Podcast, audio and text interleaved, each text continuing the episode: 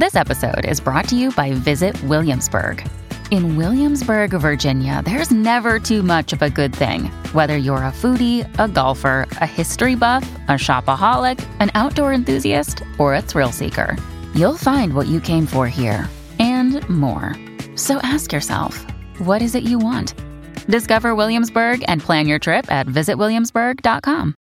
Mom deserves the best, and there's no better place to shop for Mother's Day than Whole Foods Market. They're your destination for unbeatable savings, from premium gifts to show-stopping flowers and irresistible desserts. Start by saving 33% with Prime on all body care and candles. Then get a 15-stem bunch of tulips for just $9.99 each with Prime. Round out Mom's menu with festive rosé, irresistible berry chantilly cake, and more special treats. Come celebrate Mother's Day at Whole Foods Market.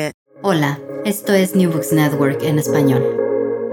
Estás escuchando un nuevo episodio de Historia Agraria para New Books Network en español. Te habla Elena Catalán desde la Universidad del País Vasco y coeditora de la revista Historia Agraria. Hoy tenemos con nosotros a Elisa Botella. Hola Elisa, buenos días.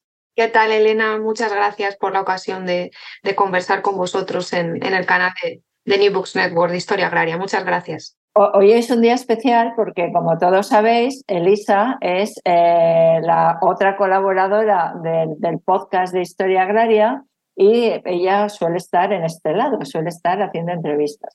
Pero eh, pues ha publicado un trabajo muy, muy interesante en, en, la revista, que es el que vamos a hablar hoy, y entonces está en el otro, en el otro lado. O sea que, en fin, tenemos aquí a las dos copresentadoras a ver, a ver, cómo, a ver cómo nos acaba de, salir.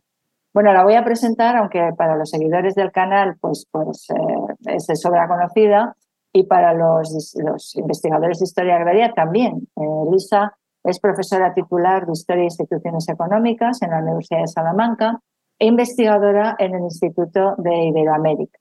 El trabajo que hoy presenta aborda el papel de la mujer en el proceso postrevolucionario cubano y más concretamente qué papel tuvo en la tuvo o no tuvo, ahora hablaremos de esto, en la reforma agraria y en la recampesinización. Es una palabra, Elisa, larga y difícil de, difícil de decir.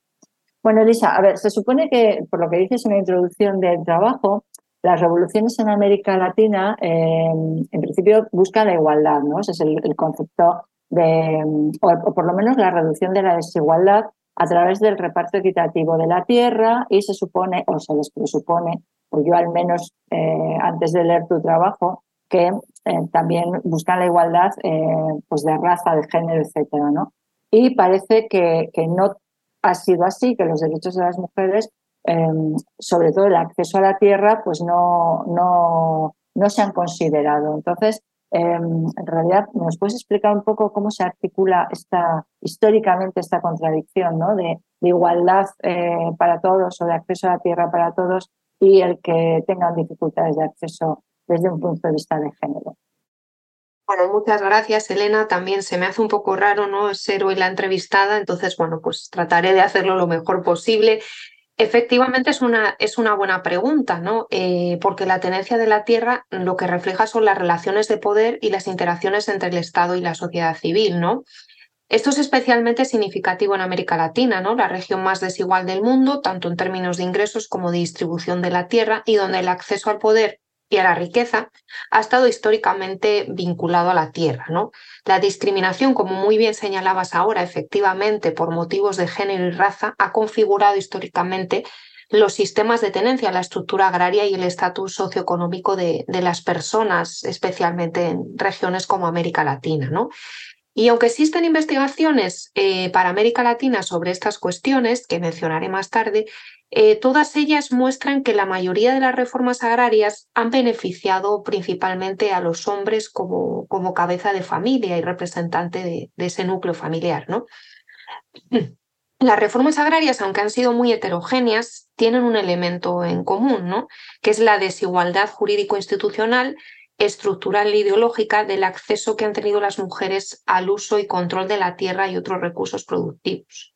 Y a pesar de que hay una falta de estadísticas importante, ¿no? de estadísticas desagregadas por sexo para esta variable, ¿no? para el acceso a la tierra, en la mayoría de los países sí que vemos ¿no? a través de los estudios de Carmen Diana Dir y otras autoras que el impacto de la reforma agraria, ya sea a través de los mercados de tierras o de la asignación de tierras por parte del Estado, ha sido muy limitado para, para las mujeres en Brasil, Bolivia, Ecuador, Nicaragua, Honduras y Venezuela, las mujeres, ¿no? donde hemos tenido más gobiernos de la marea rosa o de tinte, no, de gobiernos hacia la izquierda, lo que vemos es que las mujeres han participado activamente en los movimientos sociales y esto ha sido clave ¿no? a la hora de interactuar con el Estado y poner sobre la agenda la necesidad ¿no?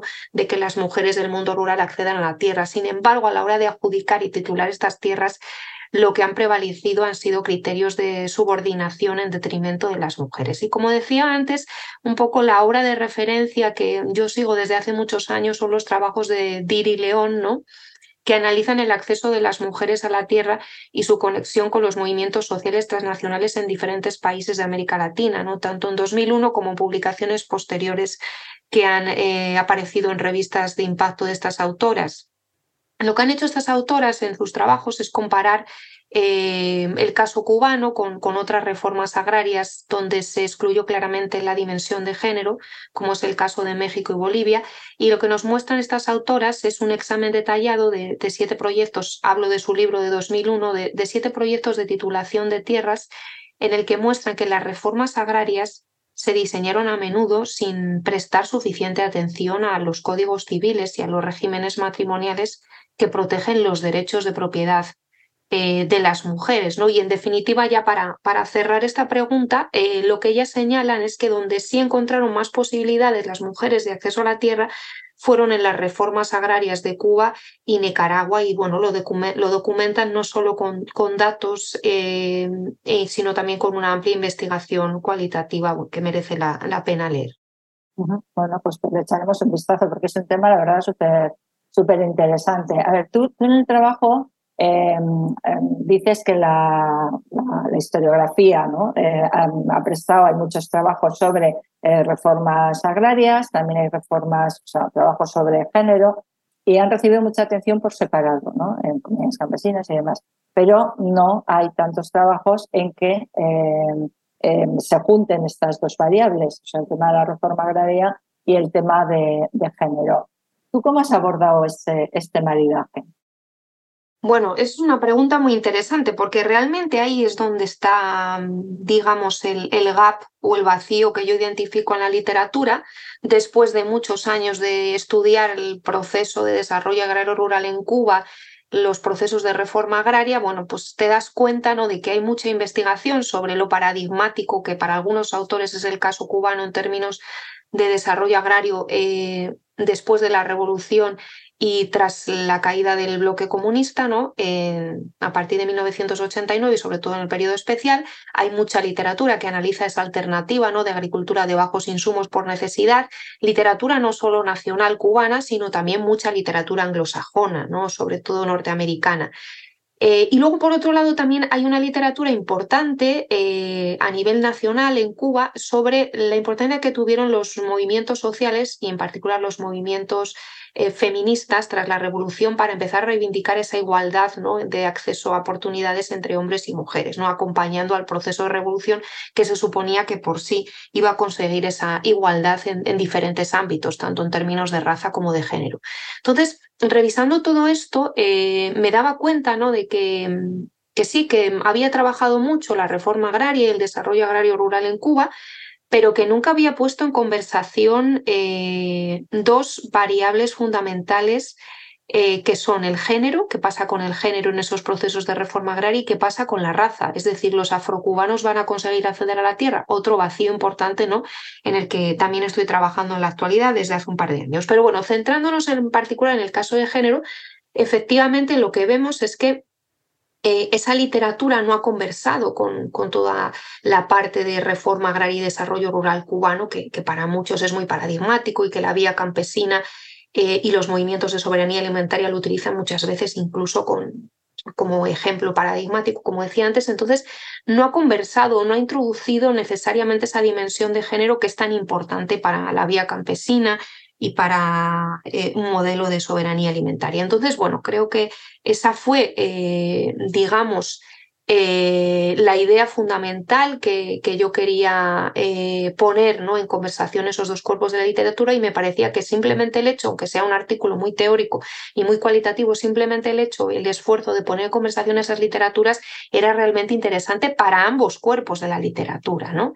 Porque desde el inicio de la revolución el Ministerio de Trabajo cubano reconoció la igualdad entre hombres y mujeres en términos de salario, prestaciones, igualdad de acceso a la formación, aunque aquellos años no existía una concepción de género y desigualdades como la actual, ¿no? Se establecen diferentes leyes, algunas las vamos a comentar después, la ley de maternidad en 1974, el Código de Familia, que es muy interesante, de 75, la ley de salud y seguridad del trabajo, entre otras, ¿no? Que constituyen eh, pasos significativos hacia la igualdad. En la década de 1980 se promulga el Código Laboral y el Reglamento de Política de Empleo, y las reformas posteriores realizadas a la Constitución, por ejemplo en 1992, reflejan con mayor claridad la equidad entre hombres y mujeres que propugna la sociedad cubana en teoría, ¿no? Incluso la Constitución que se aprueba en 2019 en los artículos 41 al 44 ratifica el compromiso del Estado cubano con la igualdad de género y la, y la no discriminación de todas las esferas de la vida. Lo que ocurre, ¿no? Que la incorporación masiva de la mujer al trabajo eh, después de la revolución no va a responder estrictamente a la búsqueda de igualdad de derechos, sino a una necesidad estratégica de, ampliar la fuerza laboral. Y ahí hay una literatura bastante interesante, ¿no? Las mujeres se van a insertar en el proceso productivo para que el país alcanzara sus metas socioeconómicas y políticas, ¿no? No va a ser un movimiento autónomo en aras de defender la igualdad de oportunidades.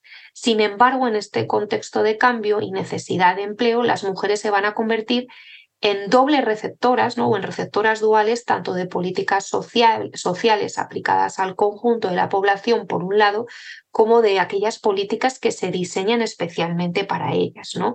Entonces, como decía, las mujeres cubanas van a ser especiales beneficiarias y protagonistas esenciales de los, de los cambios establecidos. En ese sentido, la experiencia cubana tras la aplicación de las dos primeras leyes de reforma agraria es muy instructiva ¿no? a la hora de conectar estas dos literaturas que era un poco la, la pregunta, ¿no?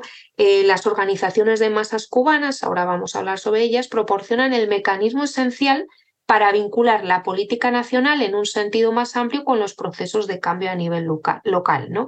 Y además va a haber una coordinación muy interesante entre la Federación de Mujeres Cubanas y la Asociación Nacional de Agricultores Pequeños, de las que hablaremos a continuación, que demuestra ser pionera, pero también muy eficaz a la hora de integrar a las mujeres en la reforma agraria atendiendo al mismo tiempo a sus necesidades específicas, ¿no? Eh, esa interacción entre estas dos organizaciones y el Estado en el proceso de inclusión de las mujeres y el acceso a la tierra va a ser fundamental y es algo que analizan en detalle ¿no? Eh, tanto DIR como eh, bueno, la, la, obra que os decía antes, ¿no? que, que creo que merece la, la, pena revisar. DIR y León lo analizan en profundidad. Y, además es una parte que muestro en la sección 4 ¿no? con cifras que indican una progresiva incorporación de las mujeres a la toma de decisiones eh, de las organizaciones y cooperativas, aunque todavía con una brecha muy importante. Y esa sería un poco mi respuesta a esta pregunta, Elena. Eh, has, mencionado eh, el papel de, bueno, la creación de la Federación de Mujeres Cubanas en 1960, ¿no? Y eh, le otorgas un papel muy destacado en el, proceso de coordinación y promoción de, la mujer o el empoderamiento de la mujer en, todo, el, proceso de, revolucionario y también en, la mejora del, bienestar eh, de las mujeres a nivel, a nivel nacional. Eh, ¿Cómo, ¿Cómo desempeña o cómo hace que la Federación de Mujeres eh, Cubanas contribuya a todo, a todo esto? Bueno, creo que eso es una parte muy importante del artículo, ¿no? Para entender qué ocurre después y si hay cierto progreso en el acceso de las mujeres a la tierra. Y es que hay que entender ¿no? que desde el inicio de la revolución el papel de la sociedad civil en las cuestiones de género va a ser fundamental. ¿no? En particular, como bien señalabas ahora, Elena, la creación en 1960 de la, de la Federación de Mujeres Cubanas fue clave para coordinar y promover la emancipación, la participación, el empoderamiento y el bienestar de las mujeres a nivel nacional. Eh, la Federación de Mujeres Cubanas se va a convertir de esta manera en una de las instituciones más activas y transformadoras de la historia contemporánea de Cuba y va a realizar una muy importante labor para la incorporación de la mujer en todos los ámbitos del país. Una de las primeras medidas para integrar a la mujer en el proyecto social fue la organización de escuelas de costura para las campesinas que fueron trasladadas y alojadas en la capital aunque obviamente esta acción fue un paso importante en la incorporación de la mujer a la fuerza de trabajo, el objetivo principal del proyecto era eh, básicamente la realización de funciones que históricamente estaban asignadas a la mujer, pero también se llevaron a cabo campañas en las zonas rurales para animar a las mujeres a trabajar la tierra, ¿no? Eh, aunque muchas de ellas siguieron desempeñando funciones tradicionales en el seno de la familia. En particular, en 1975, más de 20.000 mujeres trabajaban en brigadas de construcción y muchas otras se incorporaban a la, a la zafra de la caña de azúcar, rompiendo de esta manera, esto sí es importante, el esquema del empleo femenino tradicional ¿no? en el sector agrario, en el sector azucarero. ¿no? Desde el principio las eh, principales actividades de la Federación de Mujeres Cubanas estuvieron marcadas por el interés en transformar las, las actitudes discriminatorias contra las mujeres y las acciones se dirigieron a, aliviar las cargas y las tareas domésticas de, estas. También promovió actividades educativas para atender conflictos individuales, sociales, familiares y políticos, integrar a las mujeres a la vida productiva y al desarrollo social del país. La Federación de Mujeres Cubanas además impulsó la incorporación de las mujeres a actividades culturales, trató de diversificar sus roles, ¿no? haciendo especial hincapié en aquellos tradicionalmente reservados a los hombres y su incorporación en las esferas económicas y científicas nacionales, incluyendo a mujeres marginadas como campesinas, amas de casa, incluso prostitutas en ese proceso. ¿no? Eh, progresivamente, esta organización fomentó la integración de, las mujeres en el empleo cualificado, pero a pesar de todo ello, eh, y concluyo ya la respuesta ¿no? a esta tercera pregunta, dentro de todos esos procesos y medidas, no está claro ¿no? que ahí es donde tiene más relevancia conectar esas diferentes literaturas, ¿no? no está claro el acceso real que las mujeres cubanas tuvieron a la tierra considerando ¿no? la tendencia histórica de acceso propiedad de la tierra por parte del cabeza de familia mayoritariamente masculino, ¿no? principalmente bajo las primeras leyes de reforma agraria justo después de, la revolución. Oye, Elisa, eh, al principio has dicho que has estado mencionando diferentes eh, revoluciones o reformas agrarias en Latinoamérica y has señalado que Cuba era, era un caso especial dentro dentro de estos procesos. ¿no? Em, y por el papel que tiene el campesino por largo tiempo, porque cuando ya lejos de la revolución, con el, gobierno de Raúl Castro también vuelve a tener un papel importante. En realidad, puedes señalar un poco la especificidad cubana frente al, al resto de, de revoluciones latinoamericanas. Claro, sí. Em, Cuba representa un caso paradigmático eh, donde el campesinado no es un anacronismo, ¿no? como observamos en, prácticamente en la totalidad de países de América Latina. El campesinado existe, tiene eh, una participación muy importante en la producción de alimentos, pero vemos que en general las políticas agrarias y las políticas económicas los han relegado a un segundo plano desde la industrialización por sustitución de importaciones, es decir, tras el fin de la Segunda Guerra Mundial en adelante. Pero sabemos que Cuba es muy especial, ¿no?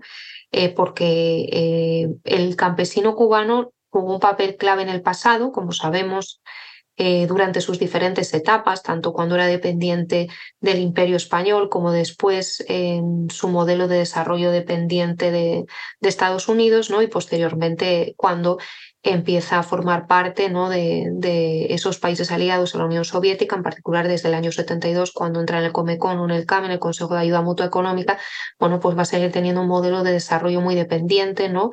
Em, pero vamos a ver que, tras el triunfo de la revolución, bueno, pues el campesinado también va a jugar un papel importante, aunque exista ese sector más industrializado destinado a exportar azúcar en monocultivo ¿no? y muy intensificado, el pequeño productor va a seguir presente, ¿no? Pero va a adquirir un papel importante eh, cuando llegue el periodo especial, y esto lo voy a, lo voy a explicar después, y sobre todo cuando llegue Raúl al gobierno, ¿no? Aunque llega en 2006, realmente hasta 2008 no no va a ser el, presidente oficial, ¿no?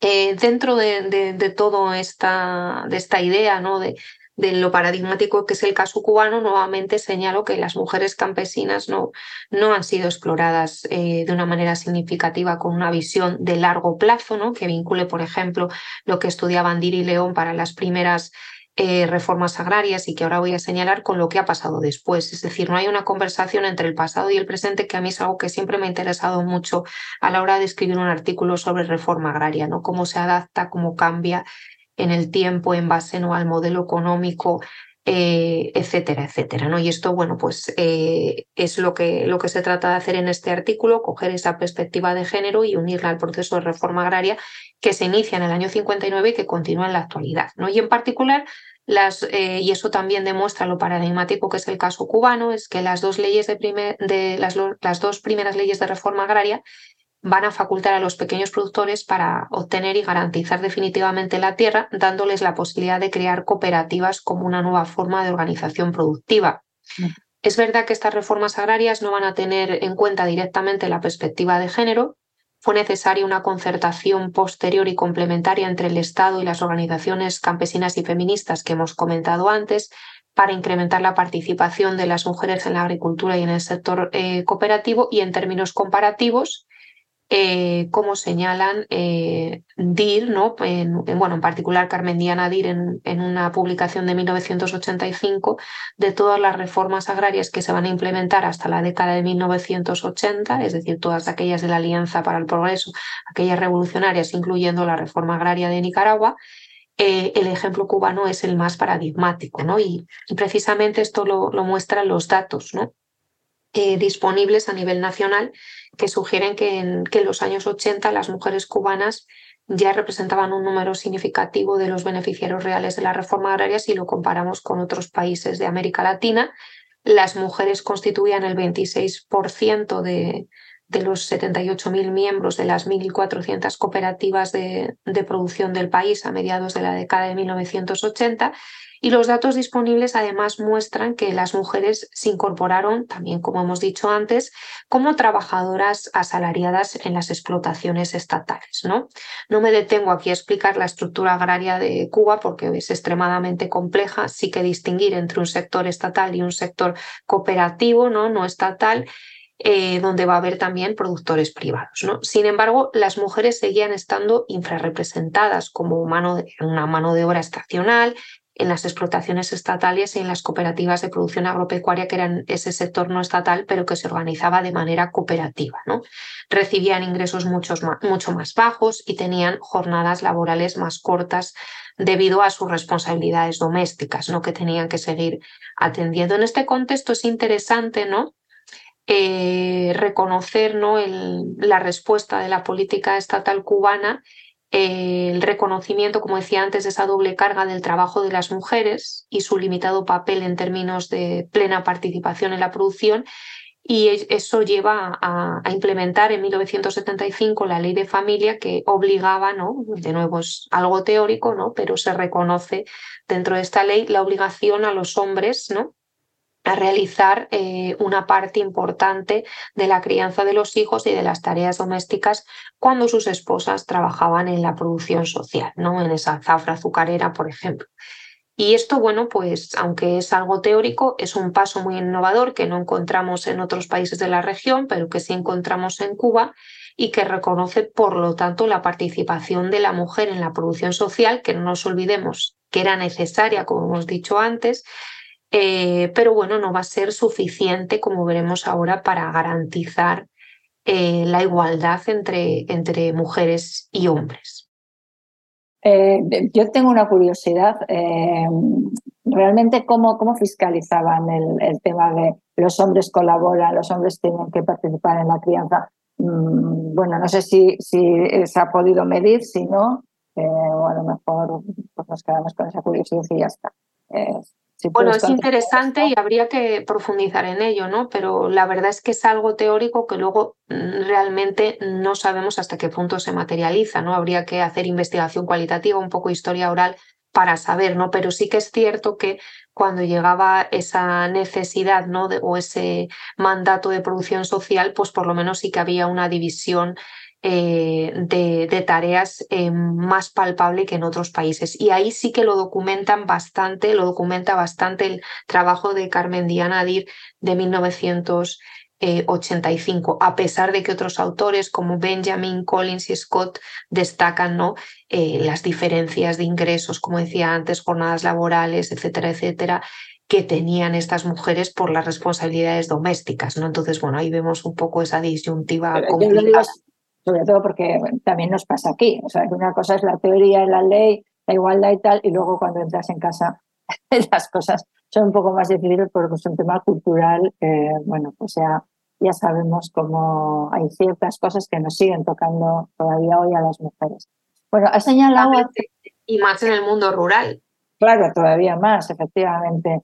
Em, en ese sentido, el papel de las cooperativas de producción agropecuaria que has mencionado ampliamente en la, respuesta anterior, em, Em, socializan muchas de las tareas que realizan las mujeres, ¿no? Pues ponen guarderías, escuelas, cocinas comunitarias, etcétera. Yo mi pregunta es hasta qué punto las ventajas eh, domésticas, digamos, o de ese trabajo femenino exclusivamente em, reportan estas cooperativas y hasta qué punto esa ventaja está haciendo que la mujer impulse la creación de las cooperativas o el éxito de las cooperativas. A lo mejor de manera indirecta Em, bueno, no sé si, si es algo que no tiene nada que ver o, o sí que son ventajas que ellas hacen por que la cooperativa funcione.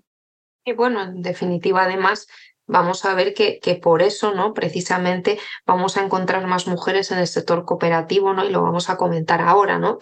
Em, hay que señalar que tras el primer congreso del Partido Comunista de Cuba en 1975 se crean las cooperativas de producción agropecuaria, ¿no? Y esto supone un camino real hacia la colectivización del campesinado y la inclusión de la mujer en el sector colectivo, ¿no?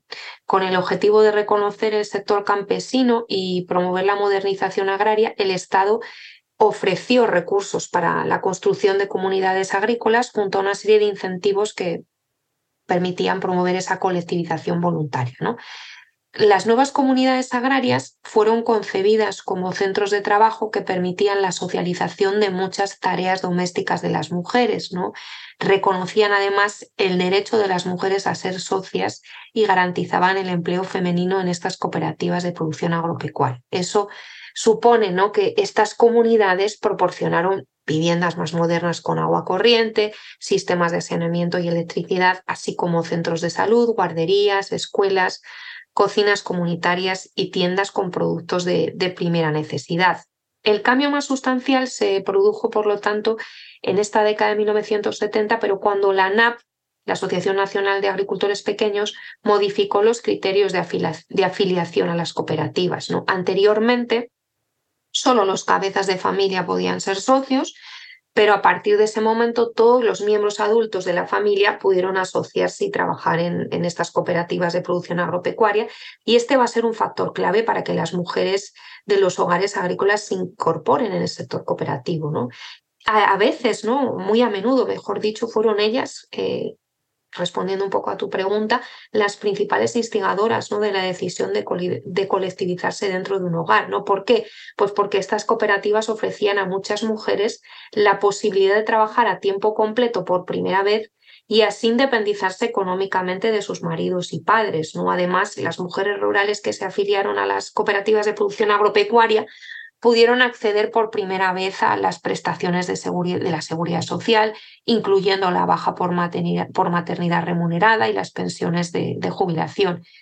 Y precisamente, bueno, pues la maternidad va a ser otro factor eh, clave, ¿no? Que, que va a llevar a estas mujeres, ¿no? Por ese acceso a, las pensiones y a las bajas por maternidad a adherirse a estas cooperativas eh, y como señala Carmen Díaz Nadir en este trabajo de 1985, solo en Cuba eh, eh, los hombres cooperativistas obtuvieron la, cobertura de un sistema nacional de seguridad social que, incluía ¿no? entre, sus prestaciones la baja de, por maternidad remunerada, lo cual supone que, se pueden incorporar las mujeres una vez que se convierten, ¿no? Eh, que entran en ese marco de, de las CPA. La respuesta positiva de las mujeres rurales a la, a la, colectivización era evidente ya en 1979, cuando solo se habían organizado 725 cooperativas de producción a escala nacional, de producción agropecuaria a escala nacional, las mujeres ya representaban el 34,7% de los miembros y ese mismo año las mujeres, si lo comparamos con lo que sería el sector privado, dentro del sector no estatal representaban solo el 6,9% de esas cooperativas donde el acceso a la tierra era privado, que son las cooperativas de crédito y, servicios, el 6,9%, y otras asociaciones campesinas, y solamente el 5,5% de los miembros eh, mujeres tenían títulos individuales de propiedad de la tierra. ¿no? De esa manera, la visibilidad de las mujeres en el sector de las cooperativas colectivas superaba con creces a, la del sector estatal o privado, que es este que mencionaba ahora. ¿no? Según el censo de 1981, y con, con esto ya voy concluyendo, las mujeres representaban el 14% de la mano de obra permanente en las explotaciones estatales pero solo ocupaban el 6% de los puestos profesionales. Posteriormente, el número de, cooperativas de producción agropecuaria se amplió a más de 1.400 en 1983 y las mujeres en ese momento ya representaban el 27,7%. La participación de las mujeres en los puestos directivos de estas cooperativas también va aumentando de manera progresiva, alcanzando el 12% en 1985. Bueno, y podemos encontrar más datos, pero así nos hacemos una idea. Eh, a partir de 1990, los patrones de producción, la política de género, cambia durante lo que llamas el periodo especial, ¿no? 1990-2008. Bueno, para todos los que no somos especialistas en, historia cubana, eh, ¿podrías explicar en qué consiste este periodo especial y qué novedades trajo en la política de género y en los patrones de producción que estabas comentando. además, esta es una parte, un periodo que, digamos, está menos analizado, hay menos datos ¿no? desde el punto de vista del género en el, sector rural. Em, el periodo especial, aunque bueno, la cronología no es exacta para todos los autores, podemos decir desde 1990 hasta 2006 y en particular yo diría desde 1993, que es cuando ya eh, se implementa como tal o se denomina como tal periodo especial en tiempos de paz, ¿no? En Cuba lo que, lo que fuerza es, tras la caída del campo socialista y la gran dependencia que tenía la isla, no solo en términos de las exportaciones de azúcar a, precios altamente subsidiados, muy por encima del precio internacional del azúcar, sino todos los subsidios y todas las importaciones a precios subsidiados que obtenían de la, de la Unión Soviética, ¿no? Pues supone la caída ¿no? Eh, del campo socialista un impacto enorme para una economía extremadamente dependiente de, la Unión Soviética. ¿no? Y eso lleva a, por parte del gobierno a, a, diseñar una serie de medidas que se denominan, como decía antes, el periodo especial en tiempos de paz, y que van a forzar a un cambio de paradigma hacia un modelo alternativo y más sostenible de agricultura para alimentar a la población sin las exportaciones, sin las importaciones, perdón, estratégicas del bloque soviético. Los principales cambios se van a producir en los patrones de producción, que alentados además por investigadores y el mundo académico cubano ya preparados desde los años 80, eh, debido a lo intensificado que era ese modelo de, monocultivo azucarero de exportación, bueno, pues preocupados por esas limitaciones, empiezan a pensar en un modelo alternativo ¿no? que, se, que se orienta ¿no? hacia una agricultura de bajos insumos. El Estado además también va a acompañar este proceso con cambios ¿no? hacia un modelo cooperativo y fundista mediante la conversión en 1993 de las eh, gigantes granjas estatales en, en, unidades básicas de producción cooperativa dentro del sector no estatal, con un tamaño bastante más pequeño. Se aplican una serie de medidas adicionales para liberalizar el mercado nacional de alimentos.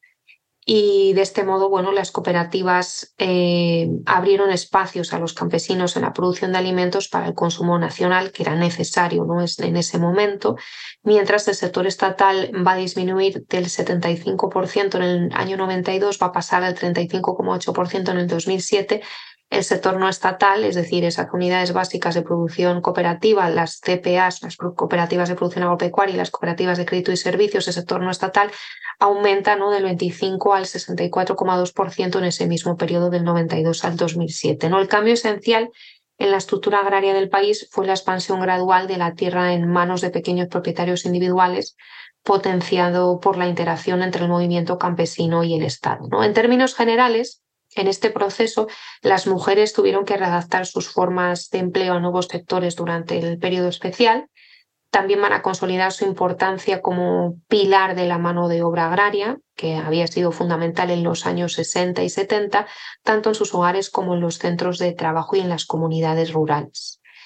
Su presencia fue particularmente visible y fuerte en programas de desarrollo agrario como la agricultura urbana, eh, y la suburbana desde 2011 en adelante, que ya no estaríamos hablando de periodo especial, pero la agricultura 2008 empleaba, empleaba a 67.576 mujeres, lo que representaba el 20% de la fuerza laboral en este sector, según Martín y Reyes, las mujeres fueron el grupo que más se benefició directamente de la educación y el empleo, lo que demuestra, por lo tanto, la eficacia de las estrategias dirigidas a los colectivos más desfavorecidos. Entre 1997 y 2001 solo representaban el 18% del empleo en el sector agrario, debido obviamente a las dificultades y las condiciones del sector agrario y los problemas de conciliación familiar y laboral, ¿no? Eh, y la necesidad ¿no? de, acceso a servicios complementarios junto con su invisible trabajo doméstico continuaron durante todo el periodo especial.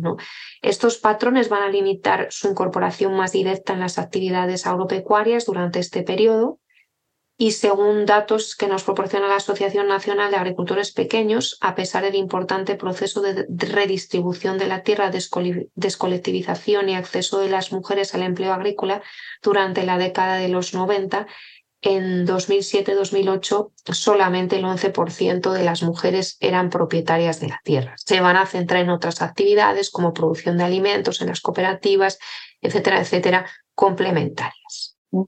Ya acabas de mencionar a la Asociación Nacional de Agricultores Pequeños, que desempeña un papel muy importante en la promoción de la igualdad y de la participación de la mujer como productora agraria. ¿no?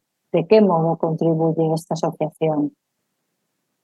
Ah. Bueno, el papel, ya lo, sí lo he mencionado ya varias veces, ¿no? El, el, papel, ¿no? En el contexto del periodo especial, el movimiento campesino cubano va a ser a través de, de la Asociación Nacional de agricultores pequeños promueven esas alianzas eficaces con el Estado y con varios actores externos, mostrando una clara capacidad para influir las políticas y los programas promovidos desde arriba. ¿no? Y lo que es más importante, la ANAP se va a convertir en la primera organización del sector agrario en contar con su propia estrategia de género, ¿no? dirigida a mejorar no solo la cantidad de empleo para las mujeres, sino también la calidad y las condiciones laborales de estos puestos de trabajo. Una estrategia que eh, se promueve, como dijimos antes, conjuntamente con la Federación de Mujeres Cubanas desde la década de 1970. Eh, ¿no?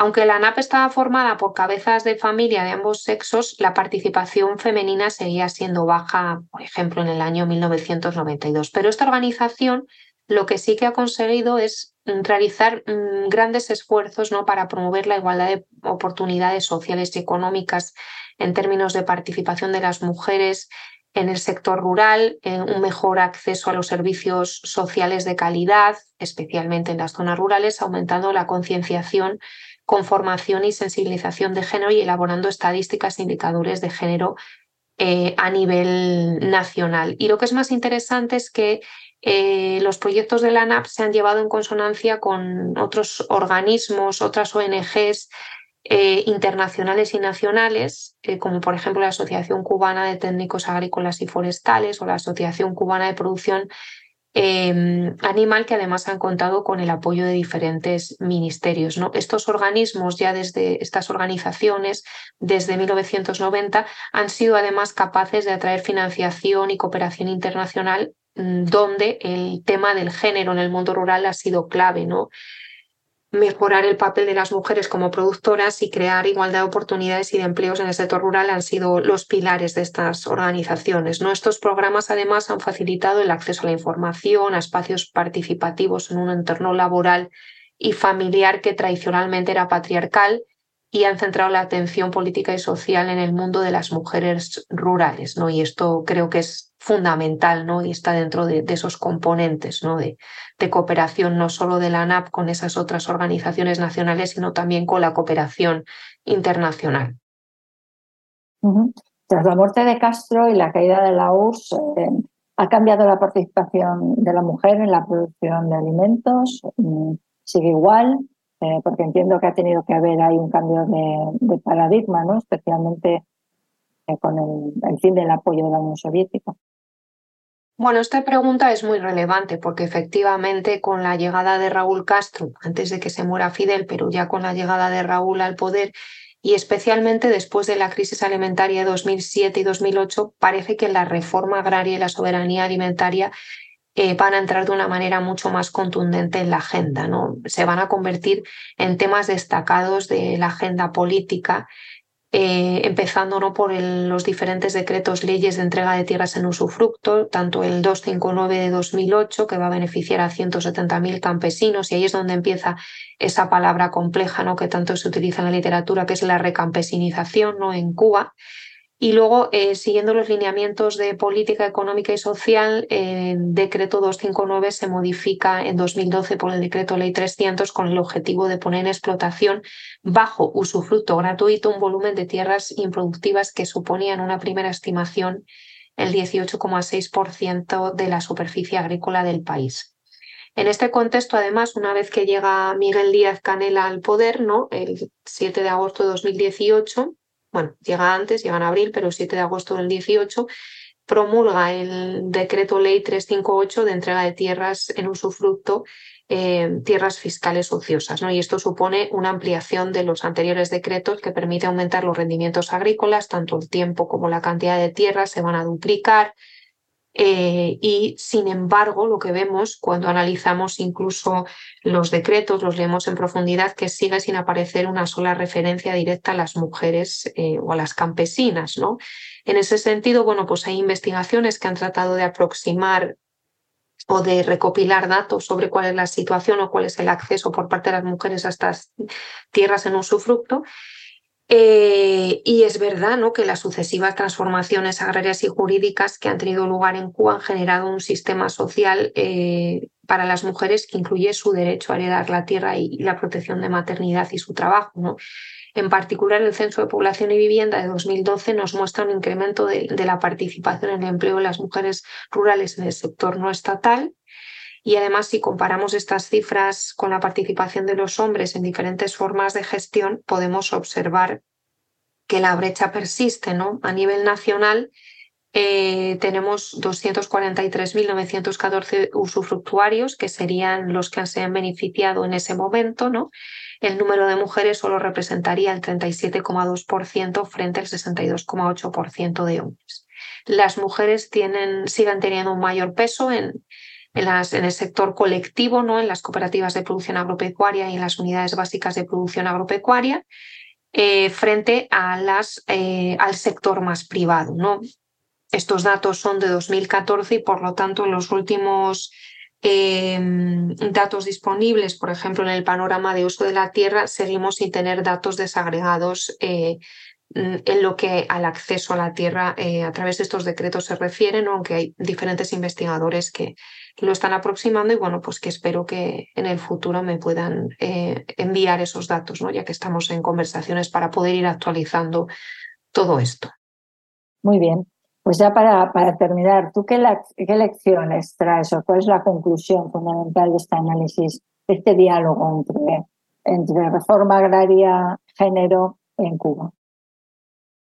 Bueno, yo creo que, mm, que la investigación comparativa para América Latina, eh, que han realizado diferentes investigadoras que, que, ya he mencionado antes, que mostraba que en la década de los 80 solo Cuba y Nicaragua eran, digamos, los únicos países donde ni el sexo ni la condición de parentesco constituían una barrera legal para, para la inclusión de las mujeres en el proceso de reforma agraria, eh, creo que es importante ¿no? traerlo al presente, ¿no? analizarlo desde un punto de vista más actual, ¿no? porque em, en ambos países, tanto las mujeres cabeza de familia como las esposas y las hijas pudieron ser miembros de las cooperativas de la reforma agraria. ¿no? Entonces, todos esos análisis comparativos de reformas agrarias latinoamericanas que se han realizado con posterioridad y que han examinado el, importante papel que tuvieron las organizaciones rurales y campesinas en la promoción de esta participación de las mujeres rurales en las estructuras agrarias, bueno, pues requiere esa actualización, ¿no?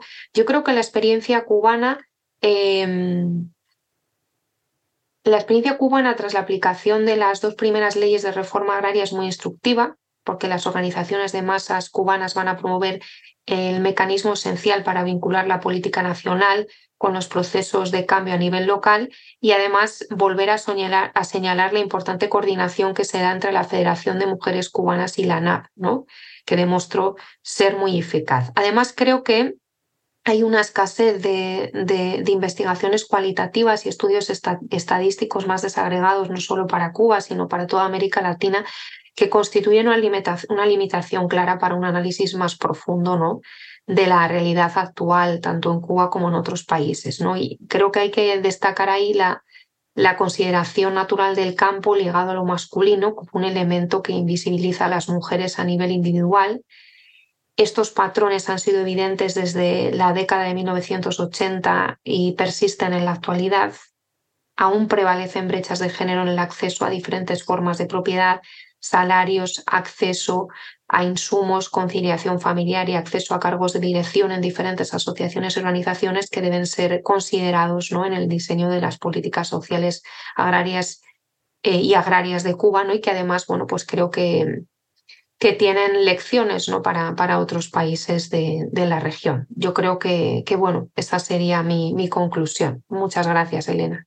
Muy bien, pues o sea, como en lo que suele acontecer en cuanto a género, todavía nos queda mucho eh, por recorrer y mucho por hacer.